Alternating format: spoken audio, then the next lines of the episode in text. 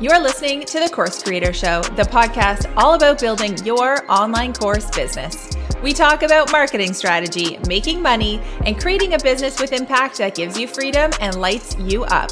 I'm Gemma Bonham Carter, a Canadian mom of two, a speaker, a real estate investor, a reality TV lover, and an online business strategist who has helped thousands of entrepreneurs create, launch, and scale their digital course businesses. Let's dive into this episode. So, you know that I help entrepreneurs create, launch, and scale their courses. Obviously, I'm a big cheerleader for online courses. Let's just state that up front. But what happens to your business when you launch an online course? Because if you run a service based business, or you might do one to one coaching, or maybe you even own a physical product business, what are the side effects of launching a course? You might be wondering that, right? Before you dip your toes into this new world. So, are people gonna think that you're changing your business entirely, right? Will you lose high ticket one to one customers because you're selling something cheaper now? Will you stop getting coaching clients because they can learn from you now in a course format? These are all very real questions that I get from students and clients of mine all the time. So let's talk about it. Let's talk about what really happens when you come to the market with a new online course offer. So, the first side effect is that actually you're gonna get more inquiries about your one to one work than ever before. Uh, it's totally true. So when you launch an online course into the world, you're going to notice that your inquiries, your applications, and your DMs, they actually are going to start blowing up about your one-to-one work. It happens to my clients all the time. And you would think, right, that because you're marketing a different offer, that people might forget about your one to one services. But what actually happens is that people are reminded about your area of expertise. So let's take one of my copywriter clients as an example. She came to the market with her first ever online course about, you guessed it, growing a copywriting business, right? You would think that because she wasn't talking about, you know, her availability for taking on clients, that she might not get as many client inquiries during that time. But what actually happened was the total opposite because she was coming to the table with content that really demonstrated her knowledge in copywriting.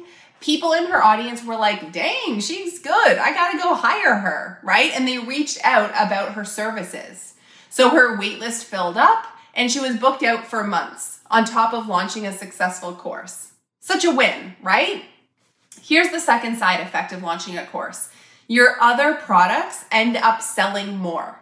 It's so weird, but anytime I launch one of my courses, everything else that I have available sells more at the same time. So I was in a launch for my program Course Creator School, and repeatedly during that open cart week, I would log into my sales dashboard and see this giant big number and think like, "Wow, oh my gosh, I must have had so many sales of Course Creator School today." And then I would actually dig into the stats of like what sold. And my big revenue day was actually because I had so many sales of all of my products, not just that program that I was launching. So I think it's like a bricks and mortar store. Like, you know how IKEA has their kitchen events or their bedroom events where everything in those departments are 20% off?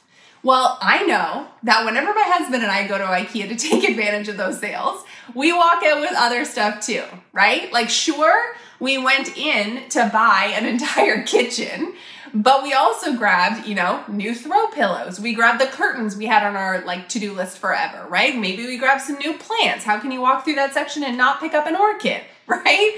So during your course launch, it has that same effect on your business. It's bringing a lot of traffic and interested buyers into your like so-called virtual shop, and it has that really amazing effect.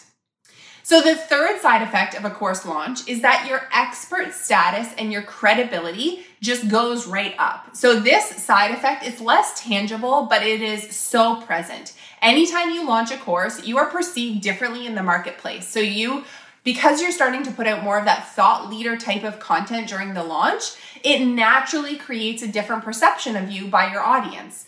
And the cool thing is that not only is this great from like a customer and a sales perspective, but other opportunities start to appear at your door. You'll start to get asked to be a part of, let's say, like a virtual summit or speak at a conference or get podcast interview requests.